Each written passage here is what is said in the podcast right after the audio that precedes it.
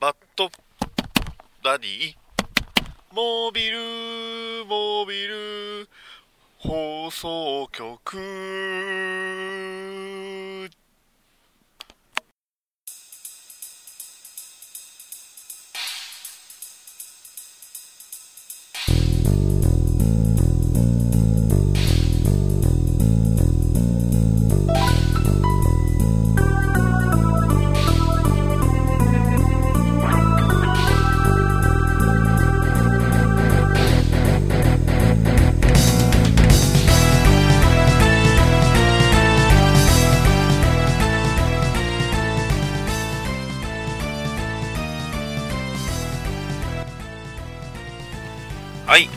まりました。バッドダディモービル放送局第16回ですね。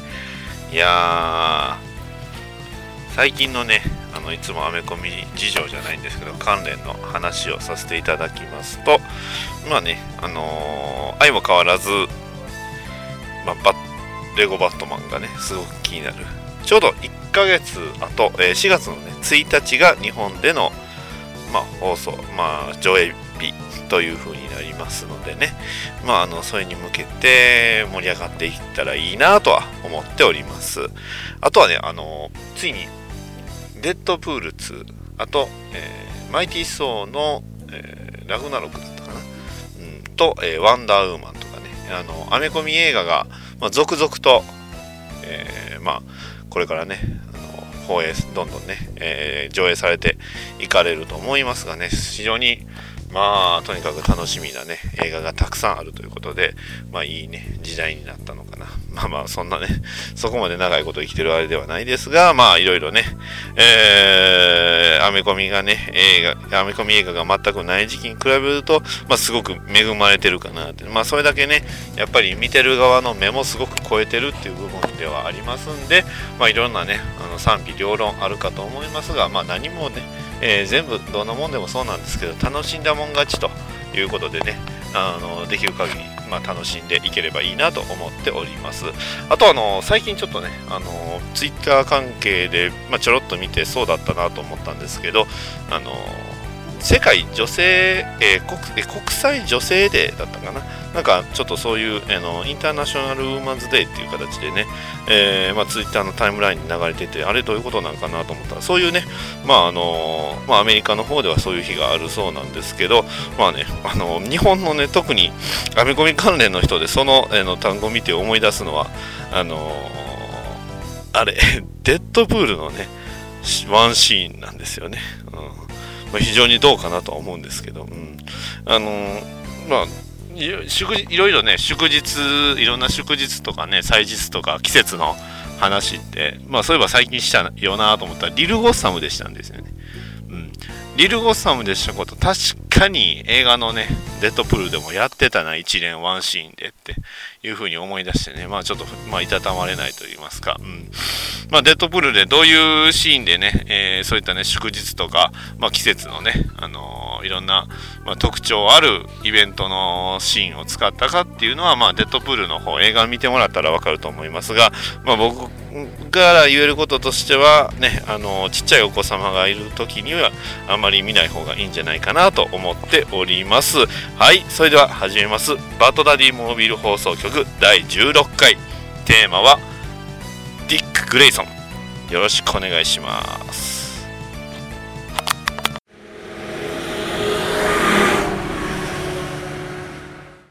はい、えー、ディック・グレイソンこちら、初登場はディティクティブ・コミックス38号表紙がねすごくあの印象的なんですけどバットマンが、まあ、丸い、ね、あのフラフープになんか紙を貼り付けたようなまあ、ものから、まあ、ロビンが飛び出しているっていうね、表紙のものです。えー、作ったクリエイターはボブ・ケイン、ビル・フィンガー、ジェリー・ロビンソン、マーブ・ウルフマン、ジョージ・ペレスっていう風になってね。えー、まあ所属チームはね、いろいろあるんですけど、バットマンファミリーが基本ですね。あとはティーンタイタティーンタイタンズ、ね、10代の、まあ、少年たち、少年少女たちが、まあ、メインで、えー、活躍するチーム。ティーンタイタンズ、アウトサイダーズ、ジャスティスリーグ、ザ・ソサエティっていうね、まあ、基本的にはロビンといえば、まあ、あのディック・グレイソンね、えー、ロビンといえばバットマンね。この、えーと、ディック・グレイソン、えーまあ、初登場が1940年の4月ということで、まあ、言ってしまえばバットマンの次の年なんですよね。なので、バットマン75周年の時は、えー、あまりなかったんですが、まあ、その次の年が、えーバまあ、ナイトウィン、まあ、ロビンか、ディック・グレイソン75周年ということでね。まあ、でも75周年ってことは80年も、まあ、もう少しですよね。えー、っと、まあ、いろんなね、えー、作中でもいろんな、えー、キャラクターを持ってるんですが、まあ、主な能力というと、まあ、ワールドクラス、ね、世界クラスのアクロバットや曲芸師、高度に熟練した武道家、エキスパートの探偵、ハイテク機器、兵器を使用。と、まあ、ウィキペディアにも載ってますが、まあ、ディック・グレイソンのね、一番の武器って、ある意味、まあ、あのキャラクター、あのその個性が、えー、強いキャラクターなんじゃないかなと思いますいます。まあ、どっちかっていうと、スパイダーマンに近い、えー、強さっていうのがありますよね。特殊な能力はね、スパイダーマンもそこまでその、まあ、ね、そうやハルクに、えー、比べるとそこまでの能力は持ってないんですけど、やっぱりメンタルであったりね、えー、軽口、ね、え、相手を、ま、翻弄させる、えまあ、口調や、ね、えセリフ、ジョークが、まあ、戦闘中でも飛ばせるだけのメンタルを持っている、そんな、え本名、リチャード・ジョン・ディック・グレイソン。ですね。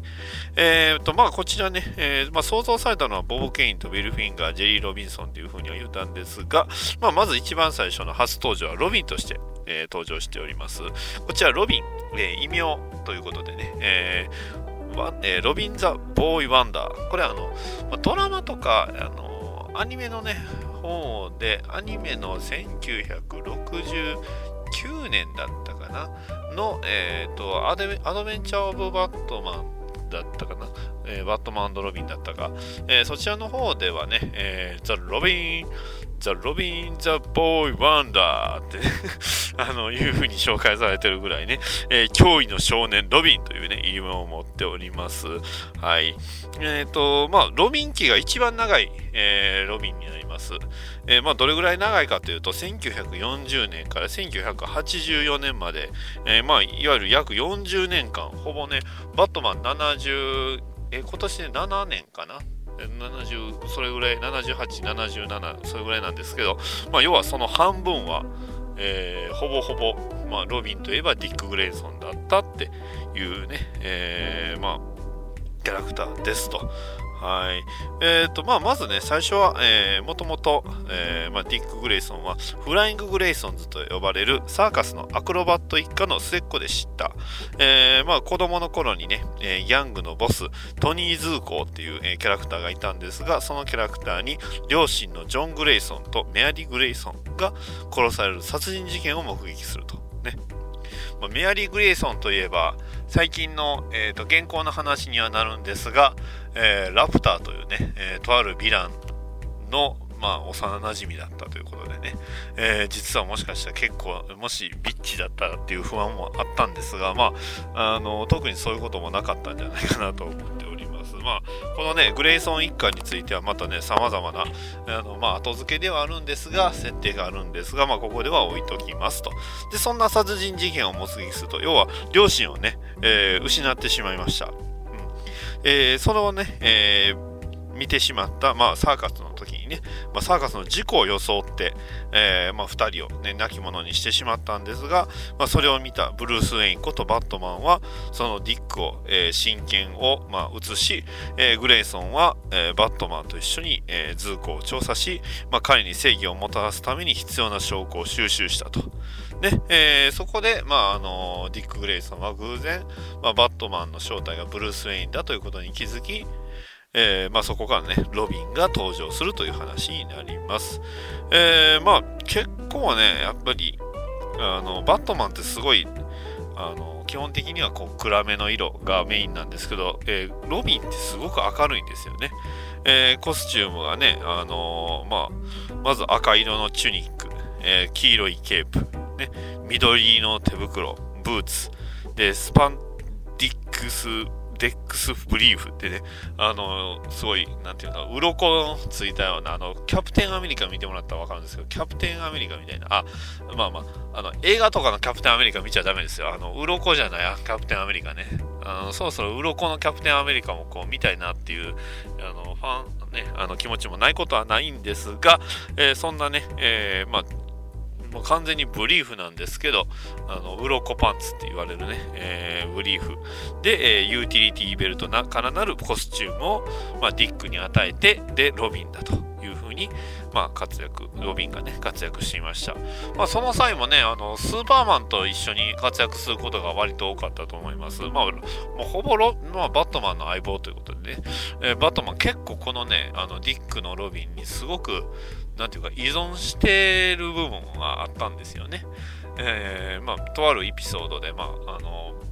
まあ、ディックがね、えー、死んでしまったというのをね、あの、まあ、夢かなんかで、えー、見てしまったバットマンが、まあ、あの、それをね、後追って、こう、すごいメンタルをやられて、ね、自殺するんじゃないかみたいな勢いになるようなエピソードもあるぐらい、まあ、バットマンことブルース・ウェインにとって、まあ、ディック・グレイソン、えー、ロビンは、まあ、欠かせない存在でした。ただ、えー、彼はね、えー、高校卒業して、まあ、高校までずっと、高校の時もロビンしてたんですけど、ハドソン大学に在籍したしてたんですが、まあ、さすがにね、あのあの格好で、そのいわゆる、まあ、鱗パンツもブリーフですよね。ブリーフを、まあ、高校生、大学生になるまでは、えー、続けるっていうのは非常に、まあ、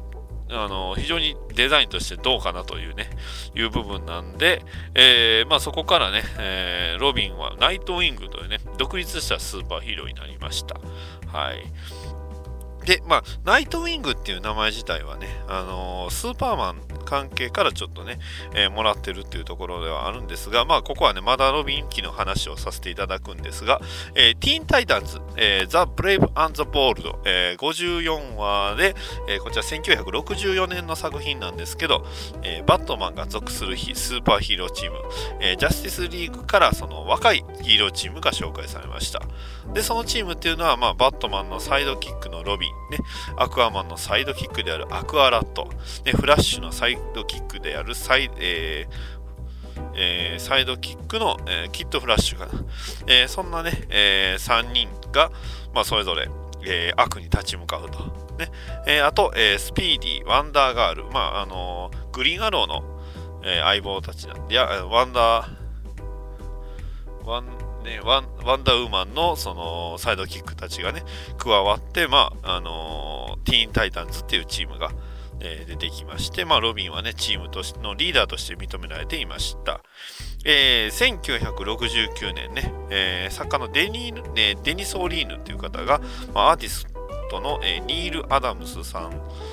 まあ、あのその2人がね、バットマンの黒いルーツを取り戻したっていう風にあるんですけど、まあ、あのそこからね、ロビンが、まあ、外されるということで、まあ、もう大学生になって、ロビンは、まあ、ティーン、えー、キャラクターから、まあ、リーダー、あの、再びね、えー、まあ、なんていうんですか、独立したキャラクターになったっていう、えー、ところです。まあ、なかなかね、あのー、ディック・グレイソン、何が特徴かって、すごいモテるんですよね。まあ、師匠であるところのバットマンって言ってしまえばそんなにモテる要素ってまあねあのブルース・ウェインの時はやっぱりお金持ちハンサムねスキャンダル上等みたいなね、えー、まあ歩くスキャンダルみたいなそんなね雰囲気出してるんですけどバットマンであったりだとかまあ要はバットマンのまあバットマンが本、ね、ブルース・ウェインの顔の一つだとしたらね、本当のブルース・ウェインってどっち側になるのっていう話なんですけど、まあ、やっぱりね、素のブルース・ウェインってやっぱりバットマンなんですよね。そんなバットマンがモテるかっていうと、まあ、ないですよね。うんえー、とにかくね、全然他人を信用しない、ね、ブルース・ウェインは、まあ、そりゃモテませんわな。でもそれに比べると、まあ、ディック・グレイソンは非常に明るい性格で、まあ、とにかくモテます。ね。えー、それこそね、いろんな、まあ、浮き名もね、えー、長島がまくります。ね。えー、スターファイヤーであったりだとか、ね。えー、そういう、まあ、別別の星のねお嬢さんなんですけどとか、ねえー、レイブンであったりだとかあとはねあの、まあ、バットマンにも出てきますけど、えー、ジム・ゴードンさんの娘であるね、バーバラ・ゴードンだとか、ね、えー、まあ、バーバラ・ゴードン、要は、えー、バトガールだとか、そんなね、いろんなキャラクターにモテてモテてモテまくりなんですが、まあ、特にそれがね、成就したっていうイベントってあんまりないんですよね。最近だと、えーコンバージェンスっていうイベントがあってそのコンバージェンスの一環のストーリーの一つに、まあ、ディックとバーバラが結婚式を挙げるっていうエピソードがあったんですが、まあ、それもねやっぱ生死あの、まあ、要は正しい、ね、歴史の方ではないのでね、うん、まあそんなね彼も今現在のね本誌の方ではなんか非常にあの大変な状況になっておりましてね。女の子1人をねもしかしたら身ごもらせたんじゃないかっていうようなね結構すごい、えー、強烈なストーリーで、まあ、それに対してね元まあ、今もある意味相棒みたいな感じなんですけどダミアン・ウィーンがねあの、まあ、グレイソンバカだなっていうような え、ことをね、えー、13歳12歳13歳の少年に言われてるぞグレイソンということでね。はいまあそんなあのグレイソンなんですが、えー、ナイトウィング機、えー、まあこれはねまだあのぶっちゃけ、えー、今の現在の、ね、正しい歴史の方にはない話です。というのも、まあ、いわゆるリブート前の話です。えー、リブート前のナイトウィング。えー、こちらはね、えー、まあ、バットマンの若きサイドキックっていう役回りに飽き飽きしてたわけですよ。で、えクリプトン人の、まあ、要はスーパーマンの、え故郷である星のね、えー、都市、えー、キャンダーでのあの冒険で出会った地元のヒーロー、ね、から名前を取ってナイトウィングと名を改めました。なので、まあ、ナイトウィングはナイトウィングっていう実はキャラクターがいるんですが、まあ、そこからね、えー、もらったキャラ名前ということで、えまあ、ナイトウィング、ディック・グレイソンが使ってるっていうね。だどっちかっていうと、まあ、バットマンの当てつけの意味もちょっと強いのかなとは思うんですが、まあえそんなね、ディック・グレイソンは、まあ、あのロビンのね、アイデンティティは諦めて、えー、スーパーマンに、えー、からその昔話を聞いてね、えー、ナイトウィングっていう名前をね、え名乗って無力な者たちや、え犠牲になった者たちを守ろうとするっていう、えそういうね、え新しいアイデンティティを得たということになります。ねえナイトウィングの、え主なヴィランは、えデス・ストローク・ザ・ターミネーター、えー、今度ね、えー、映画の単品映画のバットマンでメインヴィランになるんじゃないかと言われているキャラクターですよね。えー、そんなね、えー、ディック・グレイソンことナイト・ウィングは、まあ、バットマンから、まあ、独立して新しいね、えー、ヒーローとして、まあ、大活躍したということになります。はい、えー、ここまでがね、えーまあ、基本的にはいろんな、まあえー、バットマンの、ストーリーにナイトウィングがよう出てくるんでね、えー、いろんなキャラクター、また、特にね、翻訳で言えば、えー、っとね、そうですね、あの、えー、っと、モリソンサーガでいうところの、えー、ラーサースグールの復活にナイトウィングが結構メインで出てきますね。あの、その際もね、こういう、こういうね、あの修羅場ってるところじゃないとあの一緒にはなれないよねっていう風なちょっとメタ的な、まあ、ストーリーも言いつつも、えー、そんなね、えー、ナイトウィングなんですが、まあ、ここから、えー、話しさせていただくのは、えー、リブート後のナイトウィングの話、まあ、要は、えねえー、現状といいますか、あのー、現行までのストーリーです。えー、基本的な、えナイトウィングの始まりっていうのはもう一緒。えまあロビンですね。まずはあのバットマンのサイドキックとしてロビンとして活躍していた、えー、リック・グレイソンが、まああのナイトウィングになりました。ねえー、そんなね、え、グレイソンなんですが、えそんなねグレイソンなんですが、まあ、あのここからね、え非常にややこしいと言いますか、えバットマンがあのとあるねイベントで死にます。えファイナルクライシスというね、イベントで、まあ、バットマンが命を落とすわけですが、えー、これね、まあ、非常にややこしいのが、リブートの前なんですよね。あのリブートの直前に、まあ、ナイトウィングが、えー、要はバットマンになります。というのも、えー、バットマン自体が、まあ、えー、まあ、ダミアン・ウィーンのロビンを残して、ね、えー、まあ、ファイナルクライシスというイベントでね、えダークサイドというキャラクターに、え殺されて、え命を落としてしまいます。はい。そんなね、えー、まあ、命を落とすというか、どっちかっていうと別次元に飛ばされて、えー、でも体は死体としてなってるっていう状態なんですけどね。まあ、あのー、結果としては生きてるんですが、まあ、ほぼほぼ、まあ、世間的には死んでしまったと。で、え、バットマンを絶やすわけにはいかないということで、えー、まあ、ゴッサムに、え、出てくる、まあ、住んでるいろんなキャラクターたちが、まあ、我こそはバットマンということで、えー、立ち上がり、で、ダミアン・ウェインは、まあ、ナイトウィングが妥当なんじゃないのかなっていうことで、まあ、ナイトウィングを押す、えー、まあ、そんなね、えー、ナイトウィングがバットマンとして立ち上がるまでのストーリーが、えーナイまあ、バットマン、えー、バトル・フォー・カウルっていうね、こちらも翻訳されてる、まあ、ちょっと読みたいんですけどね、僕まだこれ読んでないんですが、まあ、そんなね、えー、バトル・フォー・カウルでの勝者、えー、ナイトウィングことディック・グレイソンがバットマンになります。そして、えー、バットマンロビン氏が始まりますと。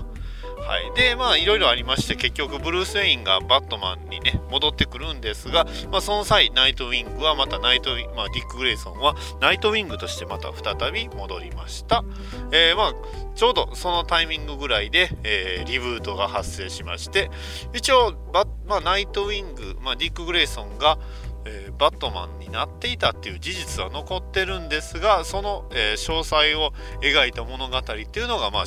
まあ、ニュー50ニュー52という名前をついては存在してないんですよね。うん、非常にややこしいでしょう。はい、で、えー、そんなね、えこんなで、えまあどっちが先だったかな。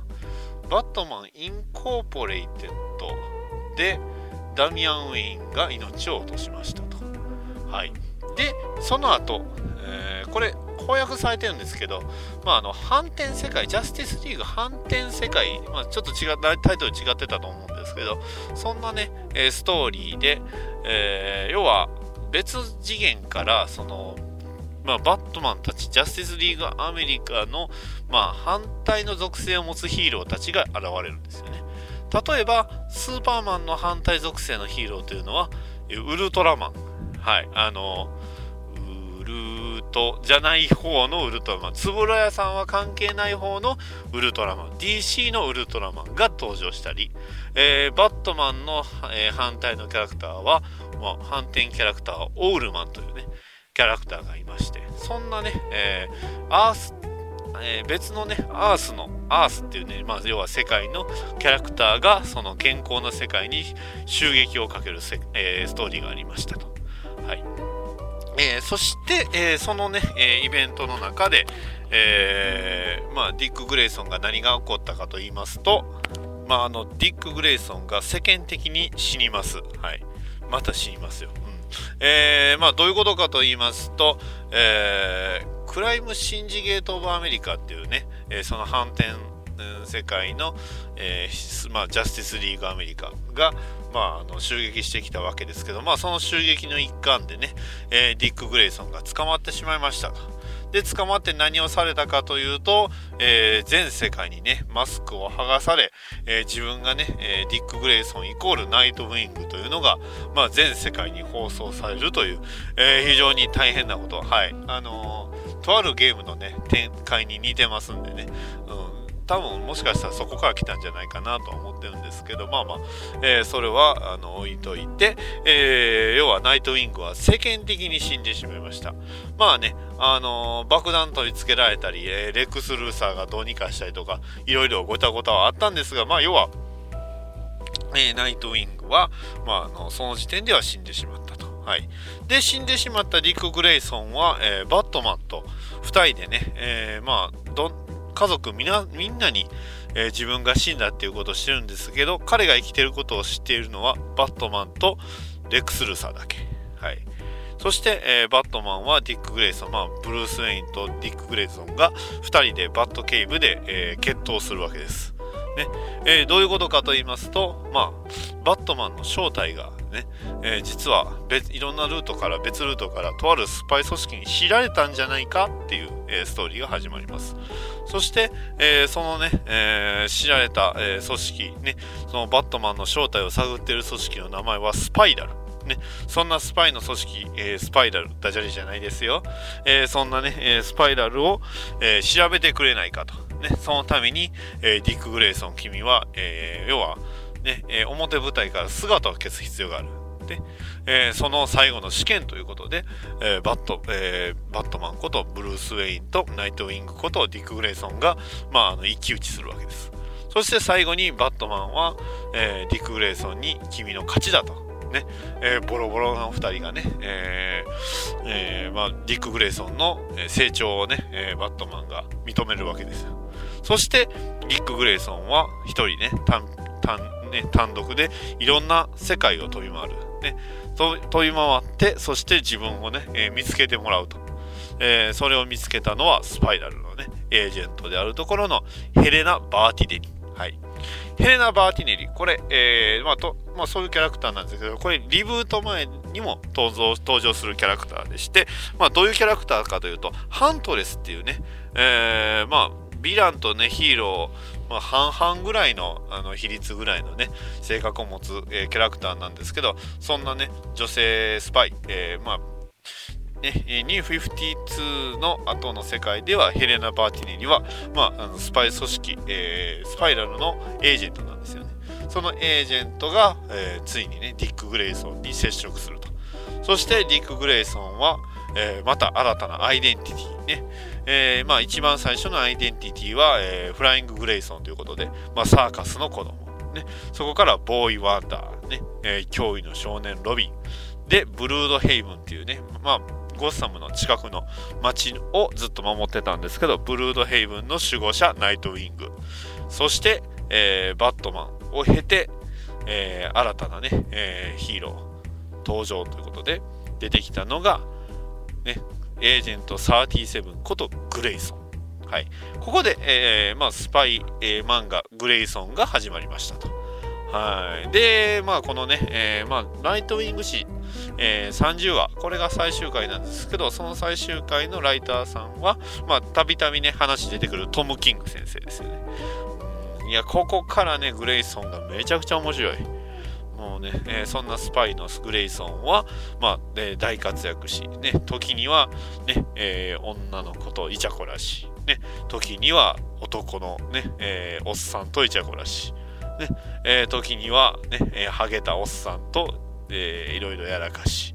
ね、え、女子、女子大生、女子寮でね、え、まあ、あの自分のね、正体を隠して働いてるんですけど、あのそこのね、アイデンティティ、まあ、キャラクター付けがね、フランス人、えー、体操、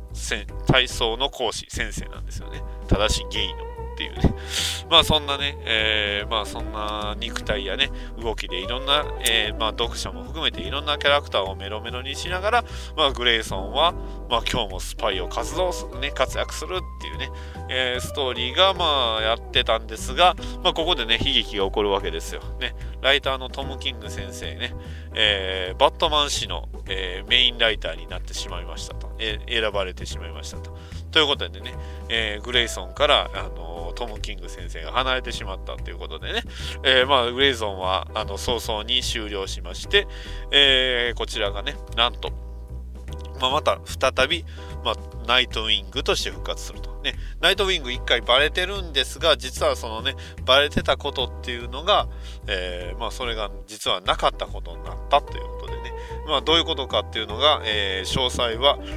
バットマンロビン・エターナルっていうね、ストーリー。えー、バットマン・エターナルがね、バットマン75周年の記念作品として、えー、まあ、こちら、あの、翻訳もね、出ております。え非常に長い作品なんでね、え一時期おおとは思ってたんですけど、さすがにね、え週刊バットマンはさすがに耐えれませんでした。うんで、そんなね、バットマンエターナルの続編として、えー、バットマンロビンエターナルね、えー、より様々なキャラクターたちが登場するバットマンロビンエターナルで、えー、まあ、えーまあ、そのね、えー、ディック・グレイソンの皆の、ね、に対する記憶っていうのが、いろいろあったということになりますね。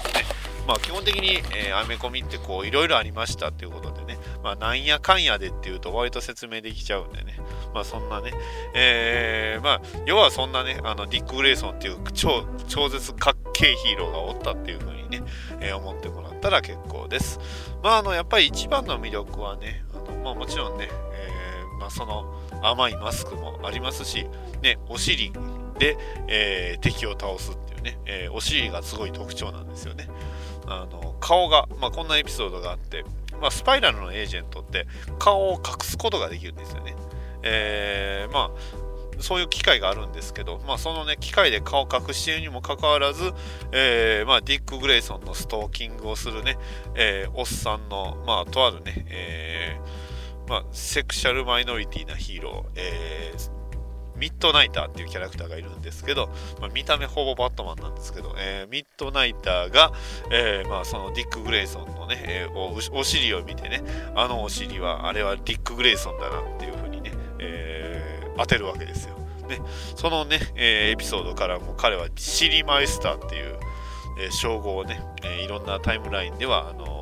受けておりましたのでね、まあ、そんなあのディック・グレイソン。他にもね、えー、今あの先ほどね女子寮の、えー、まあ先生をね、え、学校での先生をやってるっていうことなんですけどそのね生徒たちがあの、まあディック・グレイソンのお尻にね、えー、名前を付けるわけですよ。ね。えジムと、えやったかな。え、右がどっちどどっちだったか忘れたんですけどね、右がジムで左が保安やったか忘れたんですけど、そんな名前をつけてね、みんながこう、ね、ほーっとね、あの魅了されてたりとかしてますんでね、そんなディック・グレイソンですよ。はい。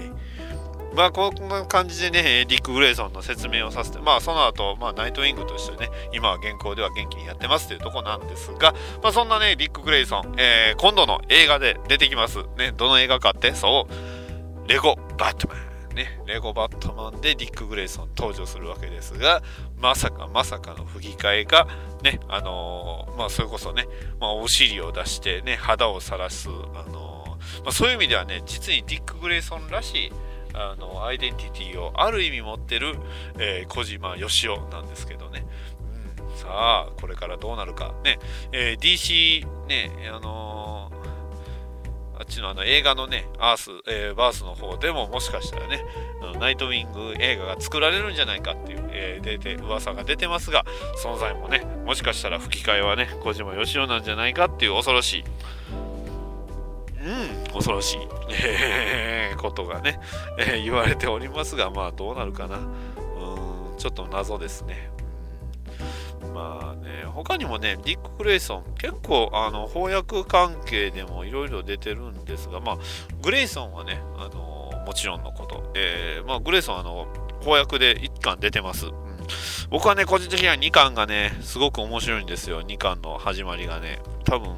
あの、いいエピソード。ね、先ほどもあの、バットマンがね、あのまあ、砂漠でうんぬんかんぬんって言ったんですけど、まあ、それをね、パロディじゃないですけど、もじったようなね、えー、ディック・グレイソンの、あのエピソードがありますんでね、えー、非常に、もう2巻、10巻出てほしいんですけど、まあ、なかなかね、そのあたりの、スケジュールというものはどうなることやら。ただね、やっぱり、あのまあ、バットマンの映画に、えー、スレイド・ウィルソンこと、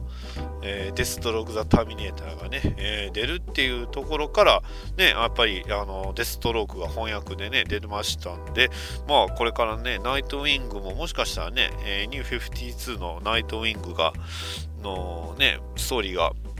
翻訳されたらね、とあるね、あのキャラクターに愛を捧げる、まあ、タイムラインのね、僕の知り合いが超喜ぶんじゃないかなとは思うんですが、まあ、これからね、グレイソンどうなることやら、ね、そしてね、えー、まあ、映像化するにあたって、毎回毎回ね、小島よしおが呼ばれるのかってね、逆にここから小島よしおが10年、20年ね、ディック・グレイソンを演じ続ければ、うん、それはそれでファンに認知されるんじゃないかと。いう風なね、期待もあるんですが、まあ、あのー、映画のね、吹き替え吹き替えに関してはね、もう地雷原と言っていいほどね、いろんな闇をはら並んでるような気がしますので、話としては、まあ、この辺にして、えー、ディック・グレイソン、非常に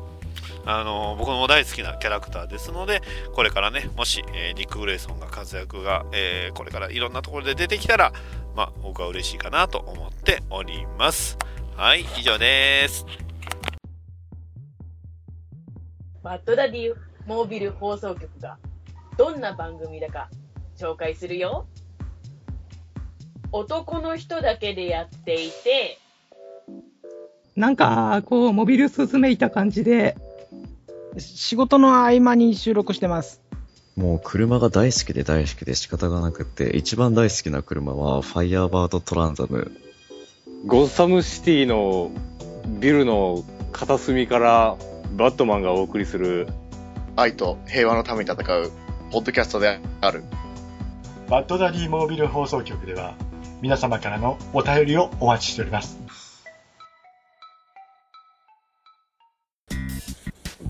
はい、というわけでね、えー今週の一冊というとことで始めました。まあ、ツイキャス配信、今日は家の中、バッドダディケイブでの収録になります。え今回ご紹介させていただきますのは、スターファイア氏、サイドバイサイドウィズ・グレイソン。ねちょうど、まあ、ディック・グレイソンがスパイとして活躍していた頃の、まあ、ストーリーですね。まあ、スターファイヤーっていうのは、えーまあ、とある別の星の王女様でして、まあ、そんなね、王女様が、まあ、地球に降り立って、いろいろね、活躍していましたと。ね、ディック・グレイソンとは、ティーン・タイタンズという、ね、チームで、えーま、仲間同士として、ま、チームで、ま、活躍していた仲ということですね。えーまえーそれでは、ま、読んでいきましょうかね。ま、読んでいくというか、ま、感想なんですけど、まあ、もう、スターファイヤー誌自体特に追ってるわけじゃないんでね、何を目的として、スタ話をやってるのかよくわからないんですが、まあ、とりあえずね、冒頭はその彼氏とのイチャイチャを、えーまあ、見せつけるわけですわね。で、えーまあ、何の目的なのかはわからないけど、謎のね、えー顔が、を変えるなんか技術を持った、まあ、男が、ね、ひげ面で眼鏡の男がまあ近づいてきたというわけですよ。ねえーそこから、まあ、そんなね、えー、ひげ面での眼鏡の男が、えー出てくるわけですけど、スターファイヤーが、えー彼氏とイチャコライチャコラしていると、まあ、とあるね、えー船で、えー移動するわけですよ。でそのね、えーまあ、とあるね船の中に急に襲撃があると、まあ、よくアメコミあるあるなんですけどよくあるね襲撃が、えーありましてこれって、えー、と別のページにこれやってる時ってちゃんと見えてんのかな？まあいいや、まあ、そんなね襲撃があっての、まあ、何が出てくるかっていうと、えーあれですよね。出た。はい。まあ、スターファイヤーって特殊な能力としてはね、空飛んだり、まあ、魔法、魔法じゃないけど、エネルギーをね、発生させたりするわけですけど、ね、突然、ね、えーの襲撃に対して、まあ、実はその船にディック・グレイソンが、まあ、乗っていたと。まあ、もちろんね、狙ってのことなんですけど。で、まあ、ディック・グレイソン死んでたのに、ここで、スターファイヤーと再会するという話なんですよね。もうこの話以降、まあ、ちょくちょく話し再会はしてるのかなとは思うんですけどね。うん。で、まあ、彼氏をね、ほっぽいて、ほほっといて、まあ、その襲撃者を追撃するわけですけど、ね。まあ、このグレイソン時期のね、まあ、エージェント37ってね、名前なんですけど、グレイソン、その時のね、グレイソンってもうめちゃめちゃ強いんですよね。ぶっちゃけ今のナイトウィングの方がまだ弱さがあるのかなっていうところなんですけど、まず負けない。ね、どんな相手でも。で、まあなんか目的のなんかアタッシュケースを、まあ、ダッシュしに来たグレイソンだったんですが、まあそれをね、えーまあ、スターファイヤーの助力もあって、まあ取り返し、ゲットして、で、必要なものもゲットしたと思ったら、まあえースターファイヤーにそれを壊されたりしたり、ね、するわけですよ。で、オチとしてはね、なんか再会をその喜びながら、お互いキスして終わるんですよね。あれ彼氏はってなるわけです。やっぱりね、スターファイヤーって結構そういうね、結構ビッチなね、ところがあるんじゃないかな。まあ、スターファイヤーファンにはね、申し訳ないんですが、まあ、そんなね、えースターファイヤーちゃんはビッチでしたっていう話なんですけどね。これまあ、ちょっとね、えーグレイソン・リターンズってことで、続きはあるんですけど、まだ続きこれ買ってないねな。ちょっとその辺はっていう話ですね。うん、はい、以上です。おっさんがロボットの話をする番組。イラつくわー。でも私より可愛いし。イラつくでしょ。私より可愛いムカつく。ちょ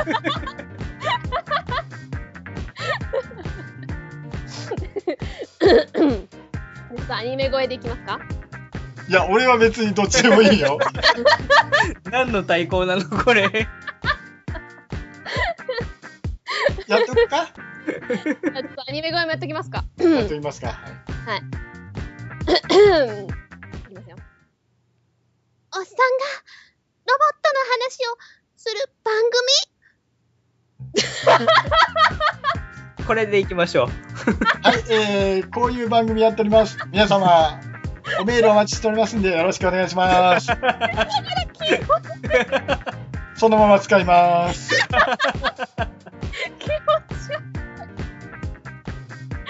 悪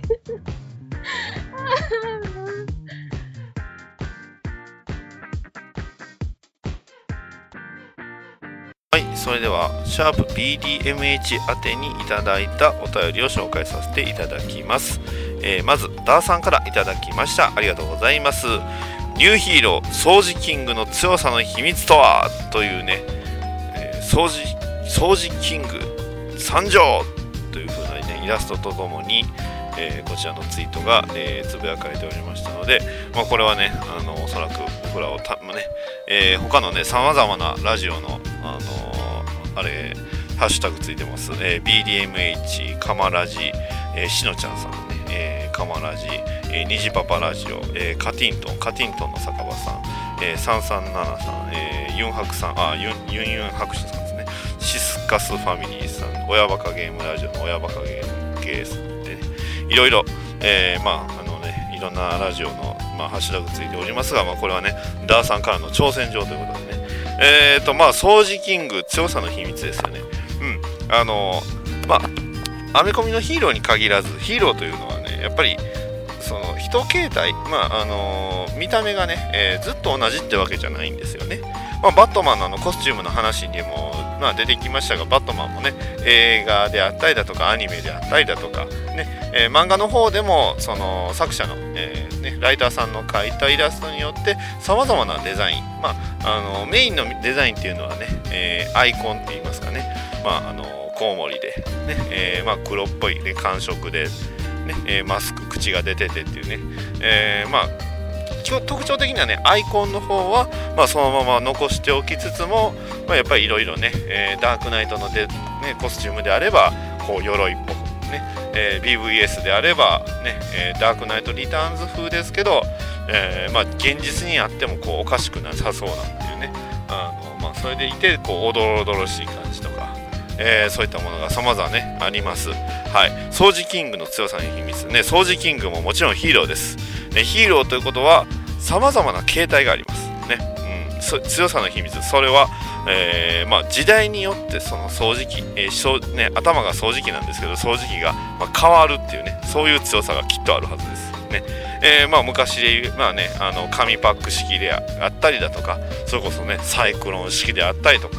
ねえーまあ、音が静かな状、ね、モードとかね要はさまざまなフォームです、ね、仮面ライダーだってそうですよ、ね、いろんなフォームあるじゃないですか、ねあのーまあ、平成ライダーであればねクーガーもそうですしで昭和ライダーであってもそれこそねストランストロンガーもねチャージアップしますし、ね、仮面ライダー1号だって1号新、ね、桜島1号ね新1号って、えーいろいろあります。ねあのーまあ、最近映画であった1号とかもありますけどいやこの掃除キングもきっとこの強さの秘密っていうのは時代によってさまざまな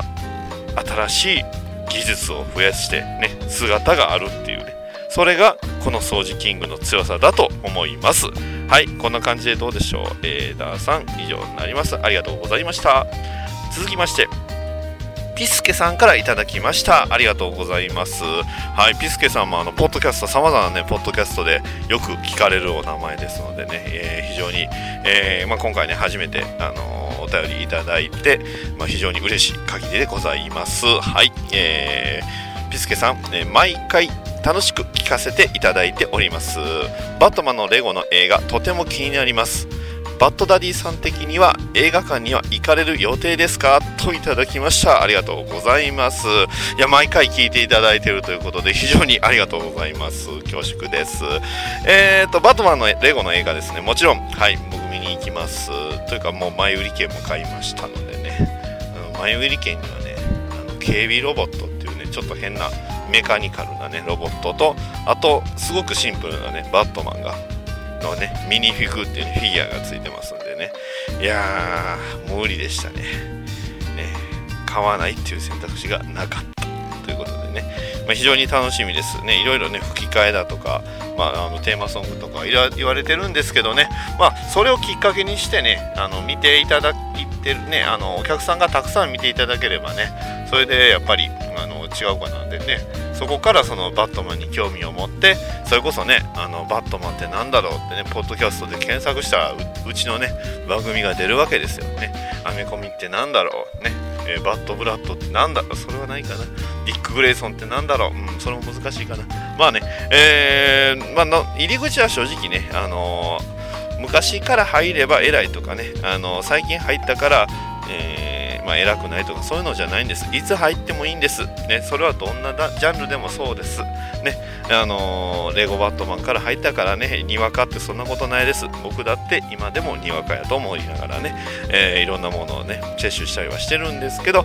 まあね、あのーどんなものあのきっかけにしても僕はあのいいと思いますのでね、あのピスケさんもね、もし、えご興味ありましたら、レゴバットマン、え見ていただいて、またね、えこちらのツイッターのね、えハッシュタグでもつけて感想をつぶやいていただければと思います。以上、ピスケさんありがとうございました。はい、えー今回は以上になります。